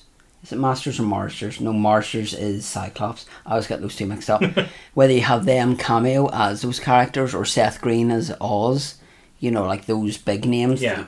rather than, oh, here's Angel, but we'll get So and so. so and so to do him, you know. so I can con- I can see both sides of the coin here. I can see obviously from a business standpoint, uh, with them wanting to shop this to networks or streaming services, the name Buffy the Vampire Slayer has a commodity to it. Yeah. But I also a one hundred percent, and probably the side I would agree with out of this, is the fact that why does it need to be Buffy really in the grand scheme of mm. things? Because and it is the main argument is kind of what you're being saying. A lot of folks are saying, right, we get where you're wanting to go in diversifying Yeah. your cast and I've your not, lead. I've nothing, no problem with that whatsoever. Absolutely, it's what needs to happen in the world. Is mm. more equal representation. Yeah. But the key thing is, why not just create a new show? Yeah. altogether and have that lead Mm-hmm. there. You don't need to rehash Buffy the Vampire Slayer to achieve this. there- to have a strong, diverse female lead. in what in the story there was Kendra who was I can't remember who played her but she's familiar um, and she was an African American woman so why don't you do that and say Kendra the vampire slayer and then kind of do that? Or do like I said do the next vampire slayer or uh, you know Buffy the vampire slayer Buffy the vampire slayers um I'm trying to think of the word, you know, like apprentice or something like that, you know, like whether somebody, because at the end of season seven, she's training all the Slayers to then combat this big evil, and then a lot of them, you know, Like the Undertaker. yeah, well, a lot, a lot of them don't make it, a lot, of, uh, some of them do, so you could then go on from that and go like, right, okay, we'll take this character here whose name is such and such, and then we'll do it as that, and that's all you need to do, but, Yeah. you know, But yeah, it's just a case of it's that age old thing. Put diversity aside. There's no real need to rehash Buffy. There's not, but I think at the, it's one of those things where now, if it's been speaking of which, um, Nope, the, Chris likes, has remembered something. the likes of say the Karate Kid obviously had big things Cobra to Cobra Kai, yeah. and they are actually bringing out uh, Co- uh, Karate Kid figures, Oh, cool. which will probably sell well because of how popular Cobra Cobra Kai Kai is. been, yeah. Obviously, you know these are part of a two pack, so six inch scale action figures, which I thought looked cool. Um, and they are actually bringing out. You, are you familiar with whenever they brought out the Figuarts? Yes. They are actually bringing out a crying one. All right. Cool. So it was actually Robbie who sent me that. So Nice they've obviously done like the Pokemon and that kind of thing. So um, Speaking of figures as well, just before going on air, Mike uh, sent me a message. Mike has really latched on to my uh, big Yes. enough of Shuri Uh-huh. because not only is did he send me in the recent days that Shuri is getting her own comic book Yeah. series, um, but also that there is going to be a Shuri hot toy as well. Yep. Um, I very much enjoy the Shuri character, but I don't think I have three four hundred pound to spend and warrant spending on a hot toy figure. No. I would probably get Iron Man first. We all know me. Uh, but this is a, a news title that I never thought I would read, and that is Don Cheadle as Donald Duck Chris. Yeah, I've read like Catherine Tate is doing like some uh, voices in this, and this is meant to be the more intelligent version of Donald Duck. So this is going to be very much like in Gremlins, whenever one of the Gremlins is speaking, like uh, being interviewed and speaking like, "Oh, we don't want any trouble," and you know, so Uh, so he gets like some sort of voice modulator stuck in yeah. his throat or So something like whether that. this is what's going to happen, and but it, it's kind of cool to read it, you know. The, re- the main reason I put this on here is uh, mainly because the video that's attached to it. Uh, if you haven't watched it, folks, go and search it out. It'll be on probably just the, one of the main Disney Channel YouTube channels or whatever. And they sit down and talk with Don Cheadle. They show a couple of clips from the season finale episode that he's going to be involved in. It is only for the season finale, folks, so don't panic. You will get regular Donald back. Um, but there's a couple of funny things in it. You know, he goes very comedically into you know how he got into the frame of mind to portray Donald and portray a duck. But what did I they go swimming or something? he says he ate a lot of duck. Um, Wow. He says, he says that might be counterintuitive. He says. That's cannibalism at its Um, finest. But the key funny thing out of this that I laughed at was, and this is spoilers for Avengers Infinity War, folks. Um, mind, if you've been listening along with the show, you've probably listened to our spoiler filled episode. If not, go and listen to it. Thanks. Um, you know, when you always get kind of in like the lower third of the screen, when the fir- person first comes up on the screen, they'll say uh, Don Cheadle, and it'll be like Donald Duck. Yeah. It was Don Cheadle, Thanos Survivor, All right. Okay. and Donald Duck underneath. So it's just a nice wee in joke from Disney. But no, this Ducktales show's been doing reasonably well. So I enjoyed it. and uh, David Tennant's in it, so I, I like that. Mm-hmm. But uh, yeah, if it's only for the season finale, no harm, no foul, in my opinion. Day three time, Chris. Right. We're we're in we're in the big day here now. Again, before we start day three, folks, I'm going to say, of course, we are recording this on Sunday evening UK time. It is currently 25 past eight in the evening, so that is 25 past uh, midday on the west coast of the United States. So if something dramatic has come out in San Diego Comic Con on its final day, I don't think there's anything majorly planned. Uh, but if something mega has come out, uh, unfortunately, it is not going to be in this episode. If it is something major, we will plonk it in a future show down the line and talk about it. But day three was the big day for trailers, then, Chris. Okay. And first one on here is Fantastic Beasts. Now, not something probably up your street. I don't mind Harry Potter, but I've never watched the Fantastic Beasts movie, so uh, there was no point me watching this. All I'm going to say about uh, Fantastic Beasts and a short wee bit about this trailer, because there's plenty of other trailers that we can talk a bit more in depth on coming up, is that the first Fantastic Beasts I was intrigued by. Okay.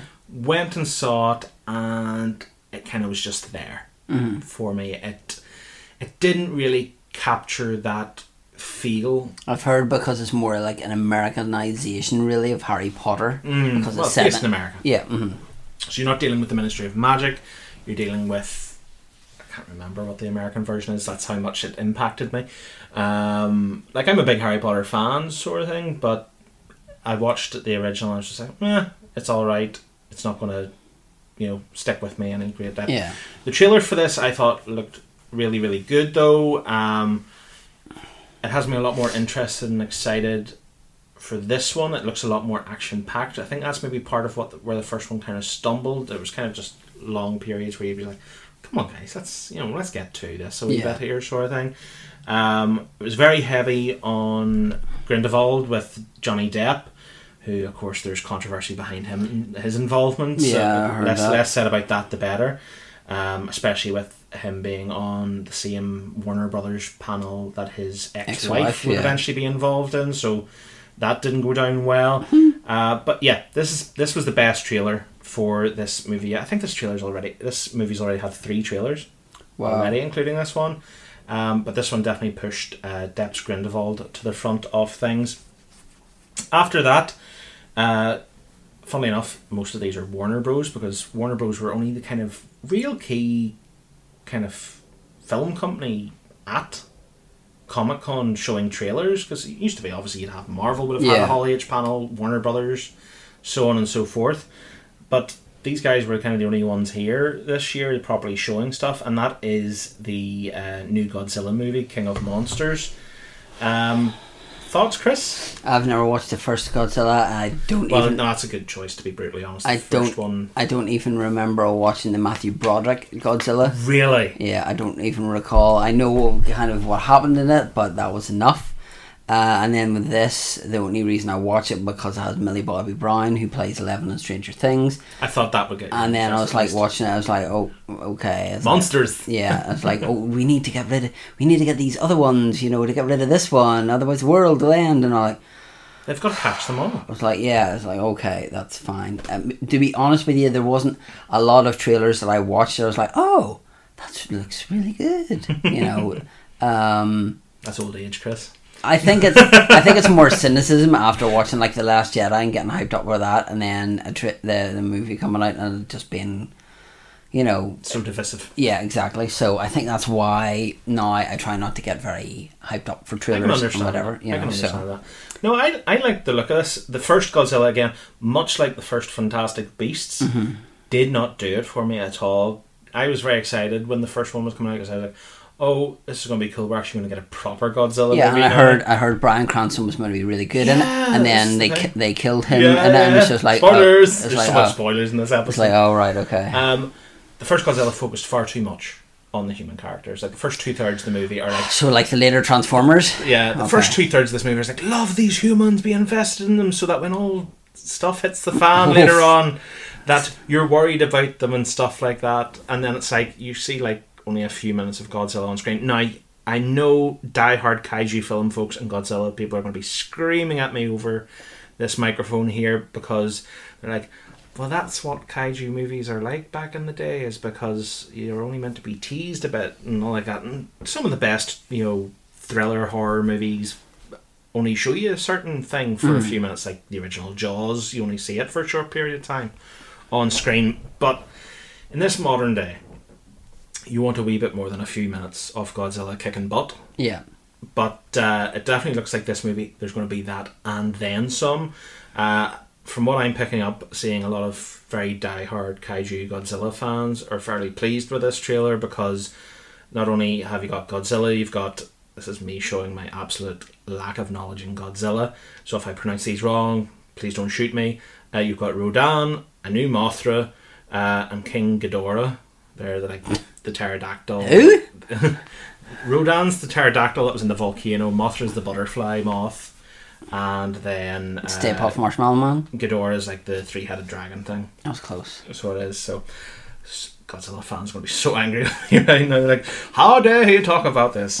um, but no, I thought the music and the visuals looked really cool in this, and this was actually my first because I ha- again I'm terrible with Netflix. I don't know why, but I haven't watched Stranger Things, so this was my first proper glimpse at kind of Millie Bobby Oh. Brown, and sort of because there's kind of such kind of hype surrounding her. Yeah. Maybe that's more because of Eleven or what. Oh yeah, don't yeah, yeah. Um, but I thought she was all right in the trailer. Not that she had kind of Did a said much in this trailer. Just cried. Um, cried and screamed and said you're a monster. yeah, Cool. and touched glass.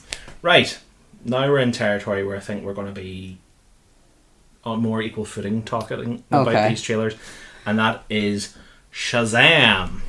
Okay. Um, this is a real difficult one for me um, because for me this seems to be if they made the movie big, a superhero.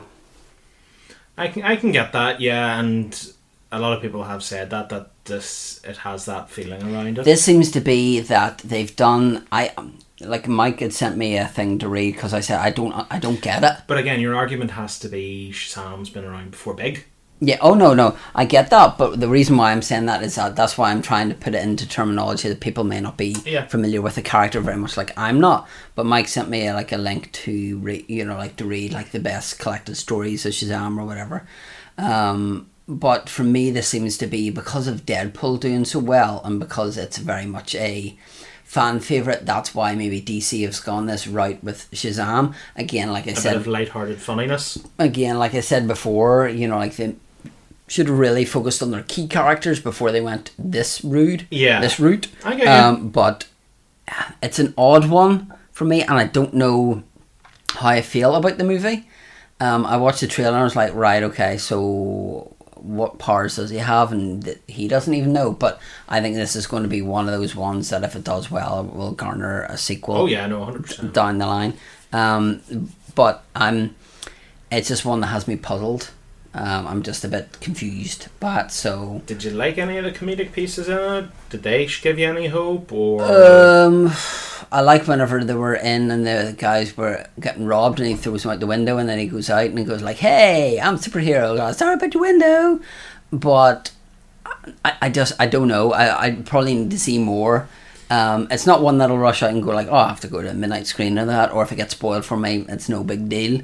But it's one that I would probably end up seeing at some stage, but it wouldn't be in like an that's, opening day. that's for- probably more down to kind of your feelings toward DC as well. I would say because you're not you've not been the biggest fan of a lot of DC releases. No, I've be always- less inclined to kind of go for it. I've always said Marvel are great with the movies, not uh, their TV shows, and DC are good with their TV shows, not their movies. So you have that Yeah. balance. So I watch the DC, the TV shows, and Marvel with the movies, Yeah. and you know, like enjoy both aspects Yeah. of them.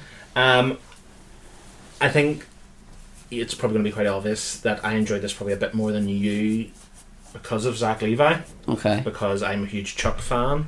Um, Right, okay, His that- days as Chuck. Right. Okay. So I've been wanting to see him get this sort of a break, hmm kind of have a big movie role, and I think he does absolutely nail it in this trailer for what the character of Billy Batson and Shazam is meant to be.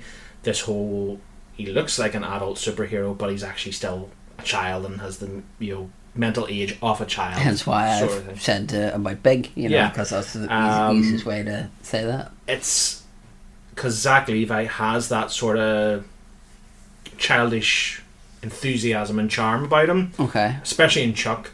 You know, so I, I when I first heard that he was going to be involved and play Shazam, I was like, this this is going to be perfect. hmm So it is. Now the trailer on the whole, there were some things I liked, some things I didn't like. Um, I felt the first half of the trailer dwelling on Billy Batson was maybe just a tad on the long side. Okay. Um, I know they want to set up to kind of clearly say to people, right, this is a kid being transformed into a superhero and stuff. They didn't want people to get confused about how have you suddenly went from this kid to Zach Levi Yeah. and things like that. I can get that completely. And there was one moment in kind of like the Shazam sequences that kind of completely yoinked me straight out off the trailer and was like, mm. And I don't know whether this is just me being really pernickety and stuff like over this, but that bit in the store when they're facing off against the gunman and the gunman pulls the trigger and you see the bullet hit the floor and you're like, oh right, okay, he's bulletproof.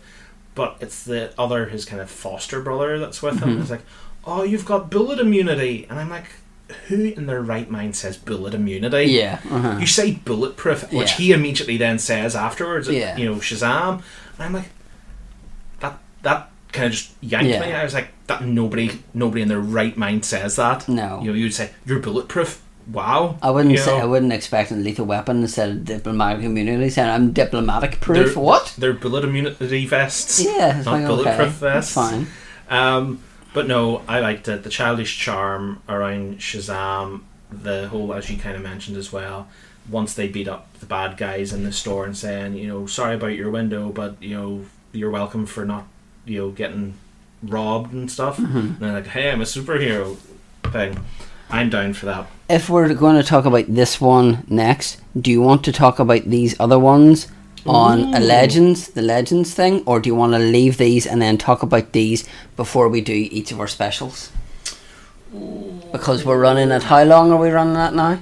We're in an hour and 34 minutes. Okay, I think if we just talk about Aquaman and leave Aquaman and then do that, and then we talk about them before we talk about each TV show. I think that's probably the easiest way rather than dive, talking about that for another 40 odd minutes. You can shout at Chris for the CW getting uh, skipped here then, folks. But we have CW centric episodes, which. Uh, Coming up, Legend- episode 120. We'll talk about that in a minute. Okay.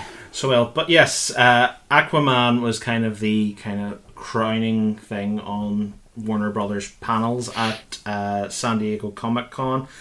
Thoughts, Christopher?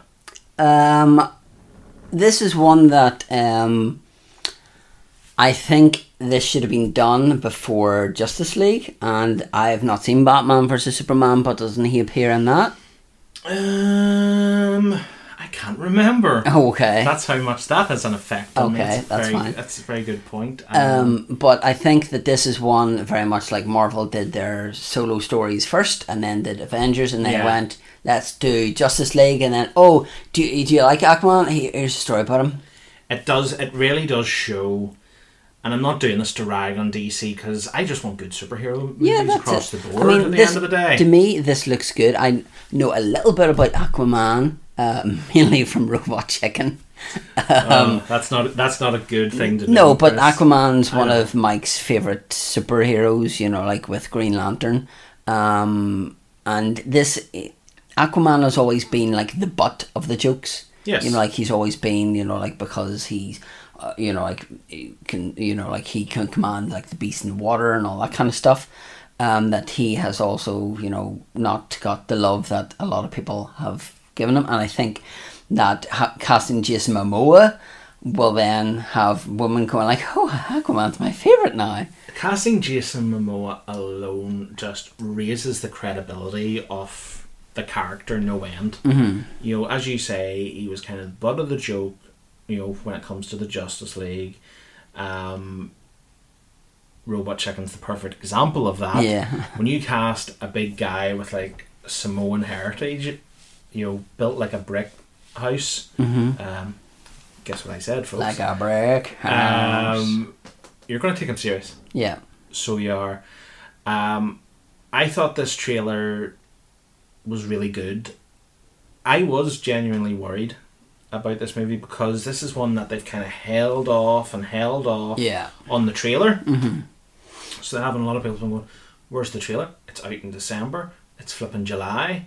You know what's going on here, folks?" Yeah. Because you're so used to now, like the Godzilla trailer. Mm-hmm. That Godzilla movie isn't out till May next year. Yeah. This is July, so Uh, you're getting it- like ten months. Because it was like out in May, and I was like, "Oh, that's not. Oh, wait, no, I'm in July." I'm And it's the same for yeah. Shazam. Sh- Shazam. Uh, It's all in the magic. for Shazam, it's out in April next year. Yeah. So you've got these trailers so far out, yet Aquaman, here we are. This is its first proper trailer. Mm-hmm. And it's out in December. So people were getting worried here, but I, I'll admit, this has me sold. So it does. I'm interested in it. But I do think you do have to come case and point back to what you've said. The order of all this Yeah. is completely wrong. Mm-hmm. So it is. Before they thought of doing the Justice League, this any main character movies you wanted to do should have been done first. Yeah. So they should have, um, be that Aquaman, be that Shazam, be that whatever, because you'd have had more options then Exactly. for Justice League, Yeah. and you could have built up a far better villain. Yeah. Uh, so you could have for Justice League as well. Now, could you see Shazam fitting in well with the Justice League with the way they're going about Shazam? Oh, he this- seems he seems to be like movies? he seems to be like the Deadpool of DC. Like he seems to be one that would they put him into that, or whether he would just be cast and be like, "Oh no, we don't need you, kid." You know. But um, I thought again, Momoa's enthusiasm and just desire when it comes to this character comes across like he's, screaming seems to be a big thing for him, like jumping out of the plane at the end of the trailer, Yeah. and all that sort of thing.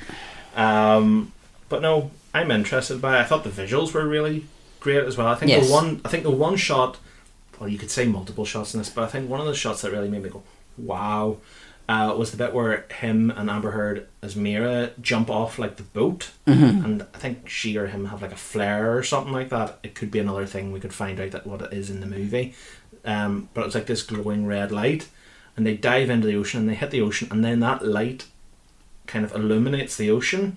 And you see them and like these schools of just like Yeah. fish or stuff under the water, and lightning's going off in the sky and all. It's a beautiful visual. Um, I think it's also fair to say Black Manta's went down with people well. Yeah, um, because I'd seen pictures of him like in Aquaman comics and stuff. Like he'd been on like the covers of them, and then I saw him pop up, and I was like, oh, because I know like he is basically to Aquaman what Joker is to Batman. He's the big, the big um, bad for Aquaman, very much like with Iron Man Mandarin was, but then obviously we didn't get that because Yes. we got you know oh uh, I'm just an actor. Um, but yeah, I'm intrigued by it, and it's the, probably the first one that actually has me going. You know that wasn't bad. You know, like I watched the trailer, and went, yeah, I enjoyed that. I thought Momoa was good. I liked Amber Heard in it because she looked. That's the thing is that for She me, looked, a, she looked a lot better than she did in Justice League. for me, this seems to be visually this. I think could rival Black Panther with the terms of how beautiful this is going That's to look. that's funny. There's a couple of people I've said that have, uh, sorry, that I've heard from that have said it reminds them a bit of Wakanda in the sense of kind of those visuals, Yeah. Kind of grabbing you Yeah. from off the screen. And I think for a lot of women as well, having that visual and having Jason Momoa coming out of the water is just fine for them. Women or men, let's just say. You know, so it'll be making everybody happy. Exactly. Don't get too warm there, Chris. I'll, I'll fan you from across the room here.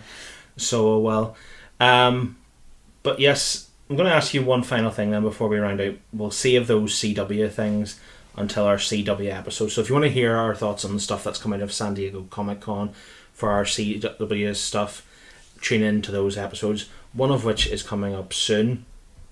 If you had to rank stuff that came out of San Diego Comic Con, just even give me one thing that kind of jumps out at you the most that you're looking forward to okay. from San Diego Uh, Comic Con. th- that would be I know you'll be more inclined to either comics or figures or whatever. well, that would comparison to maybe be that, which was like Super Seven making Snake Mountain. Now, fair enough.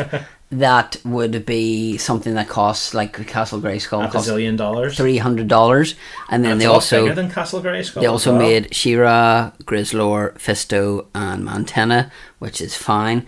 Um, for me, the biggest thing that to do with that would probably be the thing that has me most excited would probably be Doctor Who. If I'm if I'm honest, I think just the fact that with this, you know, like obviously there was the stuff that came out to do with James or the Guardians of the Galaxy director, which we'll touch on at a later stage because it's far We'll too let, we'll let that die down Yeah. and see what comes out of it before Yeah, making any judgments. because I've seen like Sean Gunn writing about ten tweets to do and with it. Batista as well. Yeah, exactly. So that's something we'll let Down die down. line. But um, Doctor Who definitely has my interest back, and then obviously the Clone Wars. I think the Clone Wars was the biggest shock. Yes. The, I would be if you were to ask me what the biggest surprise was, would definitely be the Clone Wars I think back. I think Clone Wars definitely has to be up there for me as things that make me the most excited coming out of Comic Con because there have been whispers, Mm-hmm. you know, that, oh it's the tenth anniversary, maybe they'll do like a one-off Yeah. special for like one of the major stories that they had imagined. I don't think anybody imagined that they would be getting a whole like twelve episode kind of like no. half series effectively for it to kind of round things out. So it's fantastic, and again, it's going to be something that will end up hooking me into the Disney streaming service to watch, and it'll probably keep me there because millions of other things, be it Star Wars or whatever, will be getting uploaded mm. from next year onwards. So, well, but yeah, Doctor Who's definitely up there as well. Um, I'd be intrigued to hear what everybody else who's a Doctor Who fan has to think of this as well going forward. And I think I'm going to just finish when it comes to Doctor Who again, nailing that point on I said. It's nice to have a bit of mystery and unknown Yep. in Doctor Who mm-hmm. again. So it is, and not have all the cards dealt out in front of us already. So that has been our San Diego Comic Con episode. As we said, it probably could have went a bit longer, considering, as you know, that we had a bit more there on the rundown. But you'll hear that in due course anyway. So before we go, next episode, Chris, Next episode is 119. Yeah, which is what? I can't remember. Oh, is that why you're asking me? uh-huh. Uh, 119 was to do with something that we talked about, which I can't remember Oh, no, isn't it so bad? It is so bad because we did our news episode. We didn't do a news episode. We did Die Hard. Oh, it was to do with video games with anniversaries. Oh, yes, that's it. what it was. We're terrible at remembering our own show. Wow. So. That's what we just, get. we've just completely revealed. We've pulled the curtain back.